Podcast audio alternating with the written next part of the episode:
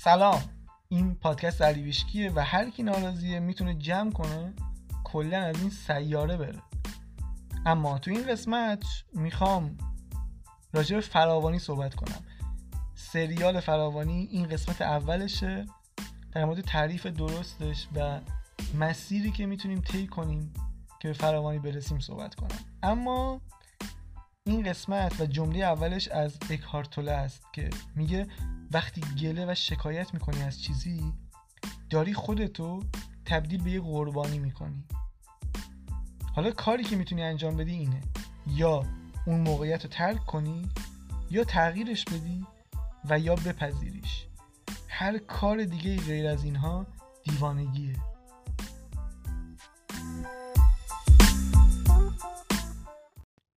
خب بریم سراغ این قسمت. تازه قسمت 47 هستیم ولی تو ذهنم انگار این قسمت 470 انگار سالهاست من پادکست می‌سازم بعد می‌بینم کلا شده پنج ماه.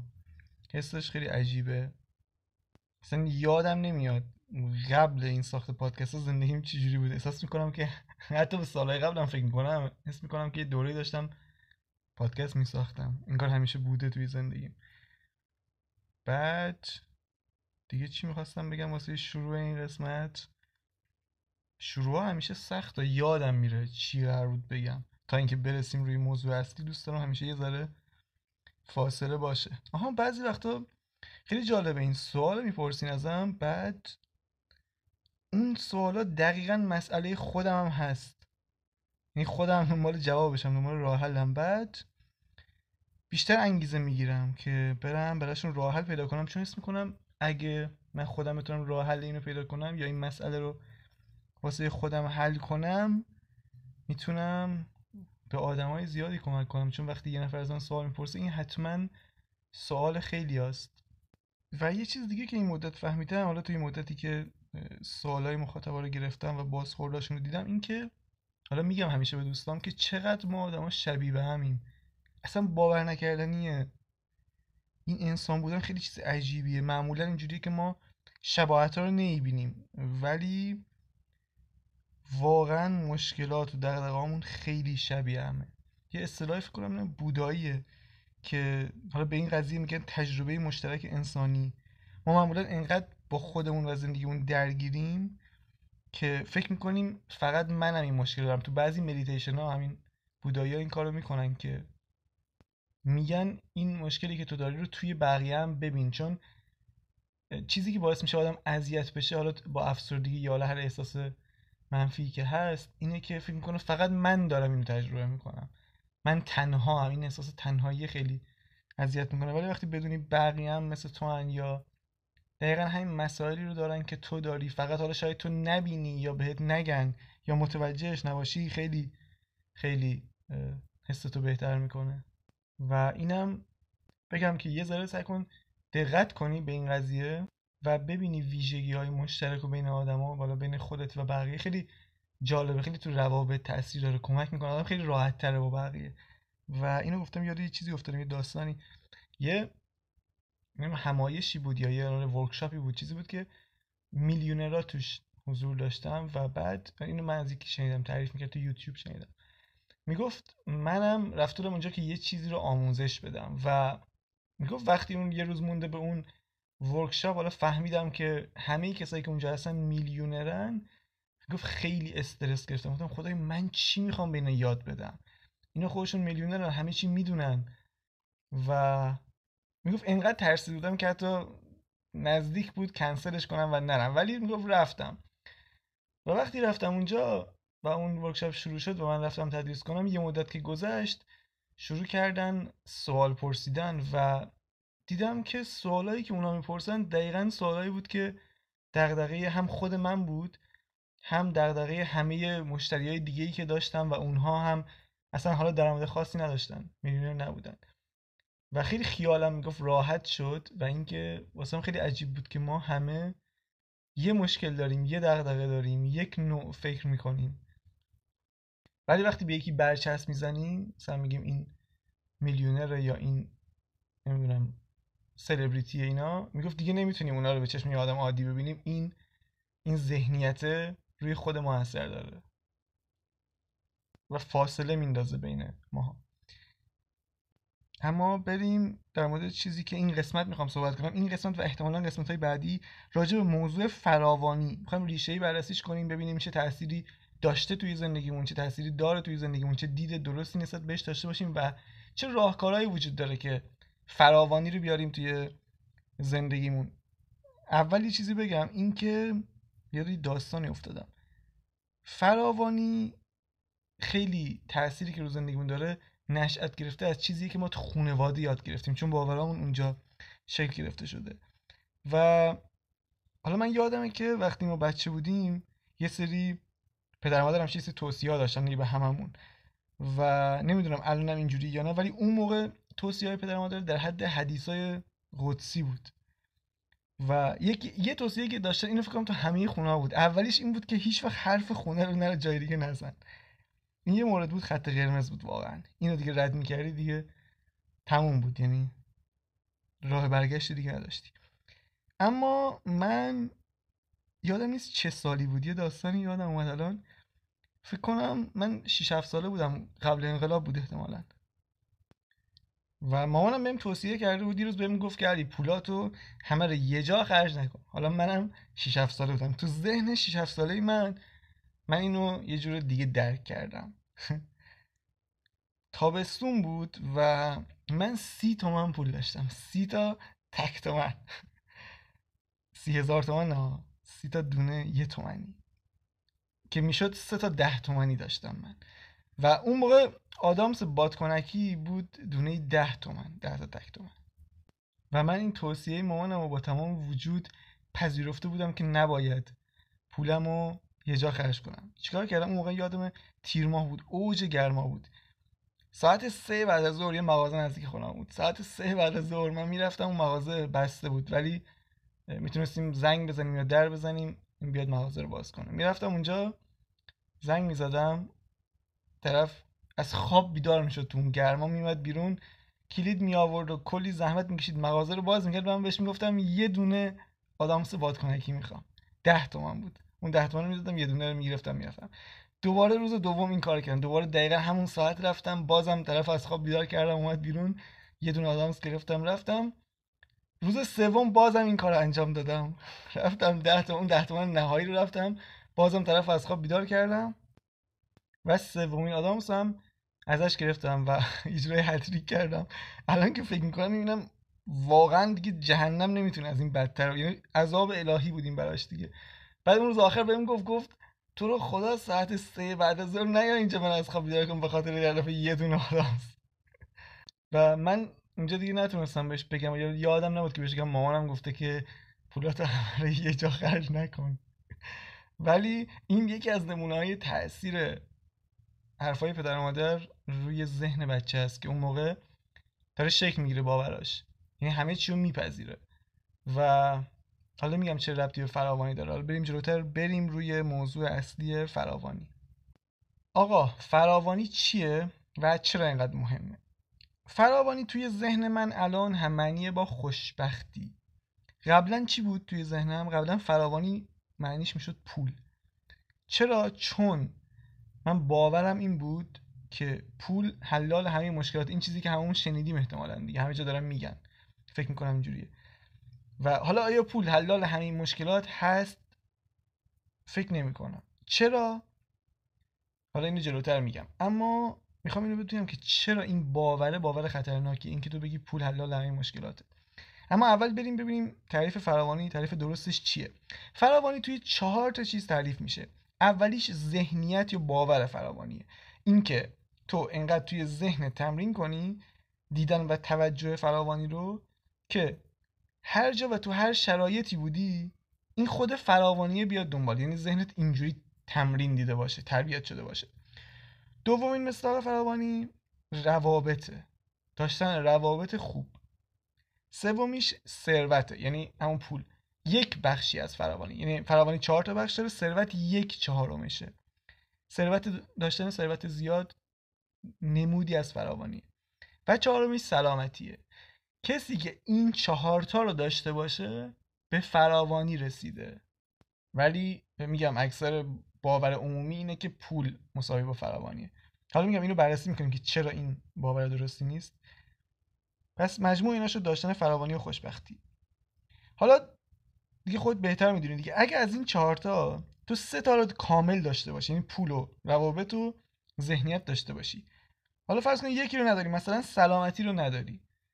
تو در واقع فراوانی نداری چون اون سلامتی لازمه که تو بتونی از اون سه تا لذت ببری. مثلا تو یک مشکلی توی بدنت داشته باشی بیماری داشته باشی نمی‌تونی از روابطت خیلی صد درصد لذت ببری از ثروتت خیلی لذت ببری. حالا این دیگه بدیهیه دارم میگم. اما برگردیم سر موضوع اصلی اینکه آیا پول حلال همین مشکلات هست یا نه و چرا این باور خطرناکه ببین مهم نیست که پول حلال همین مشکلات هست یا نه. حالا واسه یکی تو ذهنش هست واسه یکی نیست. ولی قطعا کسی که این جمله رو اولین بار گفته کسی بوده که پول زیادی نداشته. چون تا وقتی یه چیزی رو نداری توی ذهنت اون خیلی بزرگه. من بعضی وقتا الان اینو نگاه مشاهده می‌کنم خیلی واسم عجیبه. مثلا می‌خوام یه عکسی رو تو تلگرام دانلود کنم ببینم. مثلا پنج تا چیز رو نگاه می‌کنم میام رو شیشمی یه دفعه این حالا مشکل اینترنت یا هر چیزی هست این کار نمی‌کنه این عکس باز نمیشه. انقدر تو ذهنم اون مهم میشه برام. یعنی من تا الان داشتم میگشتم این همه چیز دیدم خیلی اهمیت نداشته باسم اون یه دونه که باز نمیشه انقدر میمونم روش میرم فیلتر شکن روش میگم که اون یه دونه باز بشه. بعد رفتار خودم رو نگاه می‌کنم میگم چرا اینجوریه؟ چرا به محض اینکه یه چیزی رو نمی‌تونم بهش دسترسی داشته باشم اینقدر تو ذهنم مهم میشه واسم. بعد که اون عکس رو می‌بینم یه عکس معمولی بوده. حالا کاری به اون ندارم. ولی رفتارم جالبه. اینکه به هر چیزی نمی‌تونم دسترسی پیدا کنم مهم نیست واقعا با ارزش یا نیستا.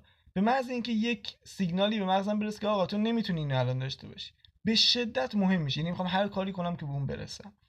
و یه داستان دیگه هم که هست اینه که من قبلا نوجوان که بودم رفیقام همه زودتر از من موبایل گرفته بودم من موبایل نداشتم. بعد تو ذهنم این خیلی بزرگ خیلی چیز خفنی بود. مثلا گفتم واو منم موبایل بگیرم یه روز. وقتی گرفتم دیگه فکرم دو روزم نشد اون حسه رفت. خیلی معمولی شد برام.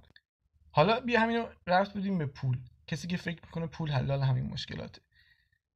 چون تو اینو توی ذهنت خیلی بزرگ کردی این خودش صد راهه. یعنی تو فکر کنی داشتن اون چیز یه چیزی تو ذهنته که فکر کنی داشتن اون همه چیز به تمام مشکلات حل می‌کنه این واسط بحران درست می‌کنه. چون تو داری اون چیز رو تبدیل می‌کنی به مهمترین چیز زندگی. داری از خودت بزرگترش می‌کنی. وقتی چیزی از تو بزرگتر میشه تو نمی‌تونی بهش برسی. این قانونه. چون وقتی اون تو ذهنت خیلی بزرگ شد مثلا شد حلال همه مشکلات حالا تو دیگه قدرت نداری روی اون. اونه که قدرت دستشه. اینو میگم کامل توی روابط هم میشه به همه چی می‌تونی رفت بدی. اینو دقیقا همینه. به هر چی که می‌خوای برسی باید اینقدر تو ذهن تمرینش کنی که واسط معمولی شده باشه. نه اینکه بگی به این برسم وای دیگه تمومه. این این این خیلی مهمه. تو همه چی اینو رعایت کن. به همه چی رفته شده حالا اینجا چون بحث پوله دارم در مورد این میگم. و حالا چی درسته؟ اینکه پولو فقط یه انرژی ببینی که قدرتمنده قطعا و به دست انسان ساخته شده برای تبادل. یه ابزار برای تبادل. پس حالا که پول یکی از چهار تا پایه فراوانیه باید شروع کنی به دیدن بقیه جنبه های فراوانی که الان توی زندگی داری و توی این دنیا وجود دارن. تمرکز تو تا اونجا که می‌تونی از روی نبود پول یا کمبود پول برداری. و اینم خیلی مهمه که تو ذهنت باشه. پول یه وسیله است که تو رو به چیزی که می‌خوای میرسونه. پول هدف نهایی نیست هیچ وقت. تمرکز رو بذار روی کارهایی که دوست داری با اون پول انجام بدی. روی خواسته هات بذار. یاد باشه هر چیزی که می‌خوای فقط برای اینه که حس می‌کنی. اگه من اینو داشته باشم حس بهتری دارم. همین. پس روی این احساس تمرکز کن. کلا دو تا کانون توجه وجود داره که این می‌تونه روی کمبود باشه یا روی فراوانی باشه. دیدی مثلا میگن فلانی باور کمبود داره فلانی باور فراوانی داره. مثلا میگن ثروتمندا باور فراوانی دارن. این همین این منظورش همون کانون توجهه. اگه الان تو داری این پادکست رو با گوشیت و اینترنت و اینها میشنوی یعنی فراوانی داری اطرافت. اما مسئله این نیست که تو فراوانی داری تو اطرافت یا قطعا داری. هر کسی یک میزانی از فراوانی رو داره. مهم اینه که ببینی توجهت روش هست یا نه. من خودم که نگاه می‌کنم همیشه می‌بینم اینجوری داستان زندگیم توجهم به محض اینکه به چیزی می‌رسم یا مثلا زندگیم خوب میشه توجهم میره روی کمبود بعدی. یعنی میگم خب الان همه اینا رو دارم چی نیست؟ خیلی اینو میگم خیلی ریز شدم تا اینو فهمیدم که شما همیشه اون خوشحالیه واسه مهمه. وقتی نگاه می‌کنم چرا خوشحال نیستم می‌بینم توجهم روی اینه که چی نیست الان. حالا بودم دنبال چی؟ همیشه در حال دویدن دنبال یه چیزی هستم. و یعنی باید مدام به خودم اینو یادآوری کنم که چه چی چیزایی دارم. و همیشه این سوال بود برام که چه جوری یه آدم می‌تونه به فراوانی ایمان داشته باشه؟ اینکه همیشه فراوانی هست. جوابش رو پیدا کردم. جوابش این بود. اینقدر تمرین کنید دیدنشو که واسط عادی بشه. و بعد از این مدت میگی به خودت که خب این فراوانی ها همیشه هست. و همیشه دارم اینا رو می‌بینم. اینا بخشی از زندگی منه. و دیگه نگران کمبود نیستی. پس فراوانی یعنی تو این ذهنیت رو انتخاب کنی که همین الان فراوانی چیزایی که اطرافت هست رو ببینی و توجهتو بذاری روی اینا. یه تمرینه. اگه سه ماه شیش ماه اینا انجامش بدی میشی استاد دیدن فراوانی. و بعدم نتایجش رو می‌تونی ببینی. جو ویتالی یه مصاحبه از جو ویتالی می‌دیدم نویسنده همون کتاب میلیونر معنوی. ازش پرسید که اون مصاحبه کننده ازش پرسید چه توصیه ای می‌تونی بکنی واسه جذب فراوانی یا ثروت؟ می‌گفت همه مخاطبای این برنامه این سوال دارن. و جواب جوویتاری خیلی جالب بود. گفت من تنها در واقع بهترین توصیه‌ای که می‌تونم بکنم اینه که آدما ذهنشون رو اینقدر تمرین بدن که توی همه چیز نکته مثبتش رو ببینن. فراوانی همه چیز رو ببینن. چون دیدن کمبود یا نگرانی بابت نداشتن یا کمبود چیزی فقط همونو بیشتر می‌کنه. میگن اینقدر فراوانی زیاده که تو وقتی به کمبود یه چیزی توجه می‌کنی فراوانی کمبود اونو جذب می‌کنی. خیلی جالب این قضیه. و آبراهام هم جمله جالبی داره. میگه نگرانی معنیش یعنی اینکه تو داری از تخیلت علیه خودت استفاده می‌کنی. پس آره این از این. آها تو متون کهن متون کهن معنوی و این خردهای قدیمی مثل شامنها و تولتکار روی شکرگزاری خیلی تاکید شده. شکرگزاری جدا از بحثایی که همه جا در موردش صحبت می‌کنن یه کاری که انجام میده اینه که حالا اینو دکتر جودی سپنزا میگه. فراوانی چیز یعنی فراوانی میگم شکرگزاری تو رو توی ارتعاش دریافت قرار میده. چرا این کارو می‌کنه؟ چون بیا زندگی معمولیمون رو نگاه بکنیم. تو وقتی یه هدیه ای یه کادو یه خدمتی از این نفر دریافت می‌کنی چی میگی؟ میگی ممنونم متشکرم یعنی شکرگزاری. پس باید اینجا از مهندسی معکوس استفاده کنی. اول شکرگزار باشی تا بری توی ارتعاش دریافت. یعنی تو هر موقع که شکرگزاری به خاطر اینه که یه چیزی دریافت کردی دیگه. تو ارتعاش دریافتی. حالا باید اینو خودت برعکس انجام بدی. علتش هم اینه که دنیا روی علت و معلول میچرخه. قانون کازن افکت اما کسی که حالا قوانین معنوی رو بلده باید بیاد معلول رو ایجاد کنه تا علت بیاد. می‌دونی همیشه برعکس دیگه همیشه روال معمولی زندگی اینه که یه چیزی میاد یه نعمتی میاد یه کادویی میاد بعد تو قدردانی. ها خب؟ یعنی اول علته باید میبوده. این میگه تو باید اینو برعکسش کنی عکسش رو عمل کنی. تو باید معلول باشی و معلول ایجاد کنی. تو باید شکرگزار باشی که اون هدیه بیاد مثلا. اینجوری. این سیستم در واقع درستشه. اینکه خودتو تو آگاهانه توی حالت دریافت قرار بدی. این یکی از راه های استادیه که بزرگترین استاد تاریخ احتمالا که مسیح بوده این کار رو انجام می‌داده. و وقتی تو همچین کاری می‌کنی در واقع داری توجه تو از چیزی که الان هست برمیداری و می‌ذاری روی چیزی که می‌خوای. یعنی به کمبود داری فراوانی رو می‌بینی. یه ویدیوی تو یوتیوب می‌دیدم از یکی از روانشناسای مطرح دنیا که می‌گفت خیلی جالب بود. می‌گفت واقعا باید با ذهنتون مثل یه موجودی رفتار کنید که هر روز به تمرین و تکرار نیاز داره. انگار هر روز قراره ببریش باشگاه. یادآوری کنی بهش مهم چیه رو چی تمرکز کنه. چون اون نمی‌دونه. اون یه جور دیگه ساخته شده تربیت شده. اون تربیت شده که فقط تو رو زنده نگه داره. اما تو باید تربیتش کنی که فراوانی رو ببینه. میگه اول تو ذهن تو تربیت می‌کنی بعد اون زندگی تو می‌سازه. علتش هم اینه که اجداد ما برای بقا بدبین بودن. چرا؟ چون موقع جاده نبود تکنولوژی نبود وسایل پیشرفته نبود و همیشه جنگل بود و اینا از اون غارشون که میمدن بیرون هزار تا موجود بهشون ممکن حمله کنن. اینا باید همیشه حواسشون جمع بود این تو قضیه تکامل این ذهن ما رو ساخته. یعنی ذهن ما به صورت پیشورز شده منفی. اینکه بدبین باشه واسه بقا باید بدبین باشه. پس باید اینو خودت تمرینش بدی دیگه. و میگم هر چقدر قانون و تکنیک و اینا بلد باشی اینا تو سطح آگاهیه. باید بیاریش تو سطح زندگی تو سطح تمرین. و اینو من واقعا دیدم تو آدمای مختلف. حالا شاید خیلی معروف نباشن ولی وقتی یه سری آدم بررسی می‌کنم اونایی که مثلا یه دفعه یه تغییر بزرگی تو زندگیشون دادم می‌بینم تو یک برهه زمانی به شدت روی ذهنشون کار کردن تمرین کردن. مثلا جیمز آلتیچر یا خود کمال راویکانت هال اراد نویسنده کتاب صبح جادویی و همه اینا خیلی جدی رو ذهنشون کار کردن یه مدت.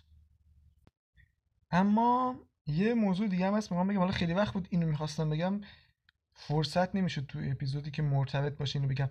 می‌خوام راجع به 5 تا سطح شکرگزاری صحبت کنم که این جالب اینو بدونی دستت میاد که تو توی کدوم سطح هستی و چه جوری می‌تونی خودت ارتقا بدی. میگم راجع به شکرگزاری صحبت زیاده. همه جام حرفشو می‌زنن تو همه کتابا صحبت میکن.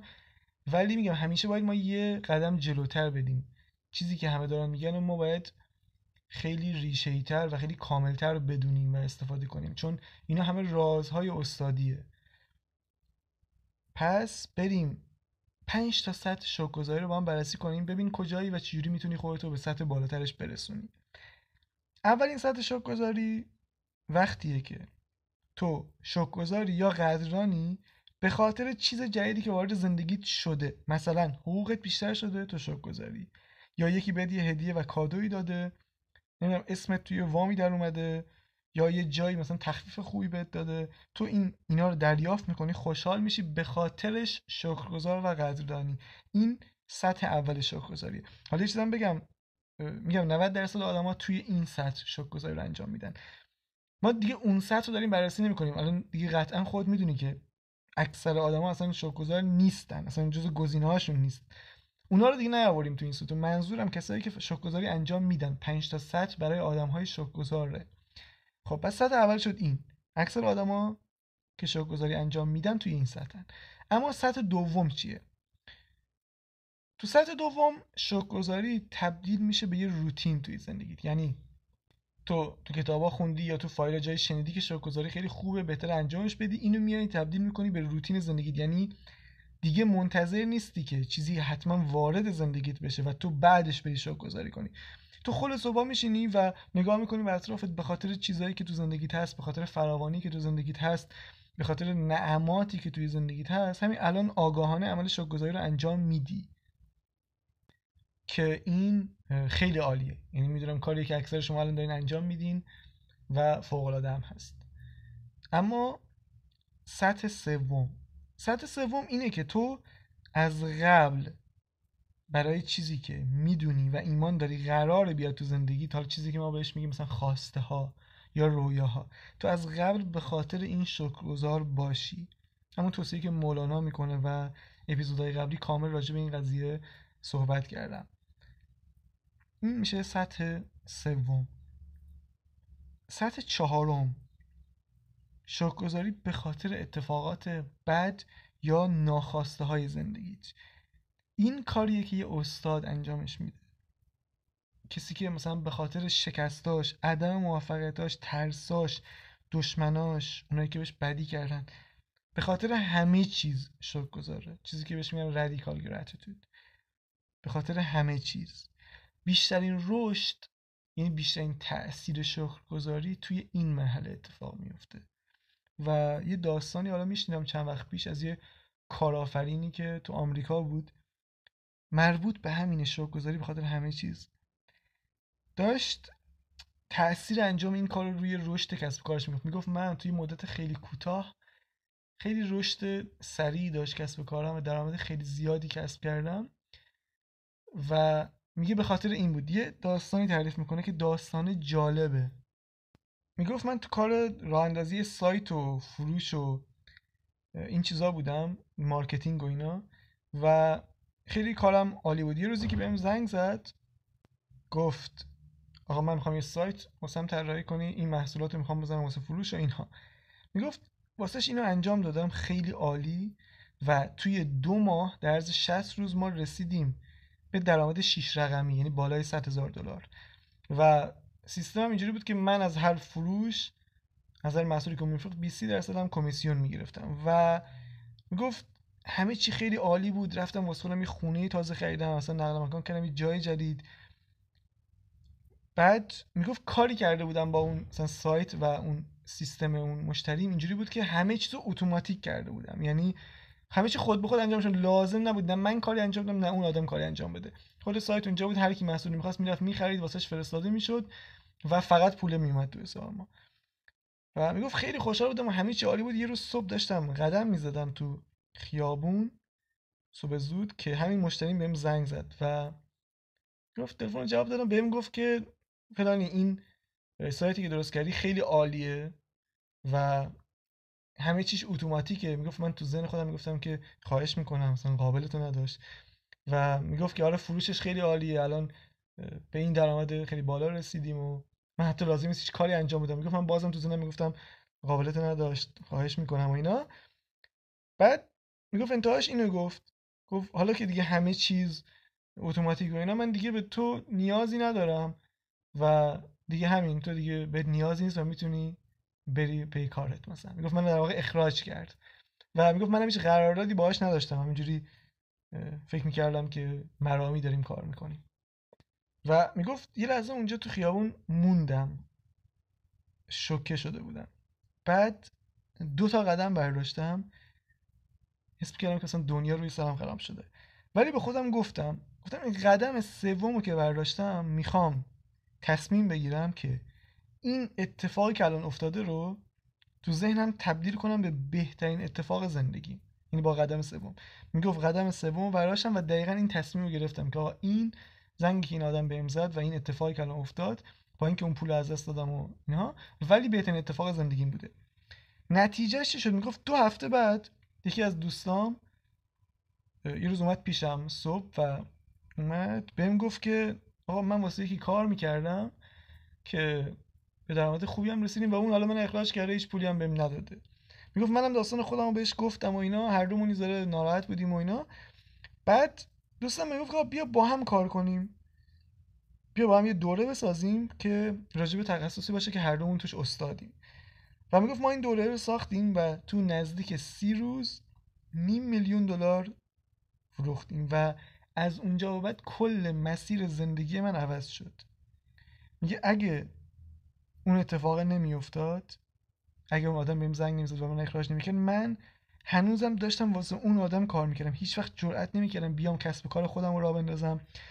ولی اون اتفاق این جرأت رو بهم داد و تبدیل شد به یکی از بهترین اتفاقات زندگیم. این تاثیر دیدن چیزهای خوب توی اتفاقات بده. این سطح چهارم بود. اما مثلا من وقتی به اینجا رسیدم گفتم خب این دیگه سطح بالاتری دیگه نمی‌تونه وجود داشته باشه. ولی مثل اینکه یه سطح بالاتر هم هست سطح پنجم گذاری و اون اینه. اینکه تو بدونی و ببینی که چیزی به اسم بد یا اشتباه وجود نداره. این فقط تصور تو یا انتخاب تو بوده که اینو اینجوری ببینی. یعنی تفاوتش با مرحله قبل اینه که اصلا مشکلی نیست شکستی نیست که تو بخوای ناراحت چی بخاطرش اونو ببینی. تو به خاطر همه چیز دیگه شک گذاری. یعنی چیز بد نمی‌بینی همه چیز خوب می‌بینی. حتی چیزی که همه دارن بد میبیننش بهش به یه دید منفی نگاه می‌کنن. چون تو تبدیل به یه استادی شدی که همه چیز و بخشی از یه پلن بزرگتر و بهتر می‌بینی. و این همون باوریه که میگه که همه چیز همیشه به نفع من اتفاق میفته پس من می‌تونم برای همه چیز شکر گذار باشم. این دیگه سطح نهاییه. کسی که به اینجا برسه دیگه قطعا یک استاد بزرگه. و این همه موضوعاتی بود که می‌خواستم تو این قسمت بگم. بهشون فکر کن به این پنج تا سطح شوکگذاری ببین کجا هستی و ببین چه جوری می‌تونی هر از چنگاهی هر چند ماه یه بار یه دو ذره سطح تو ارتقا بدی بری تو سطح بعدی. اما بریم سراغ بخش آخر پادکست.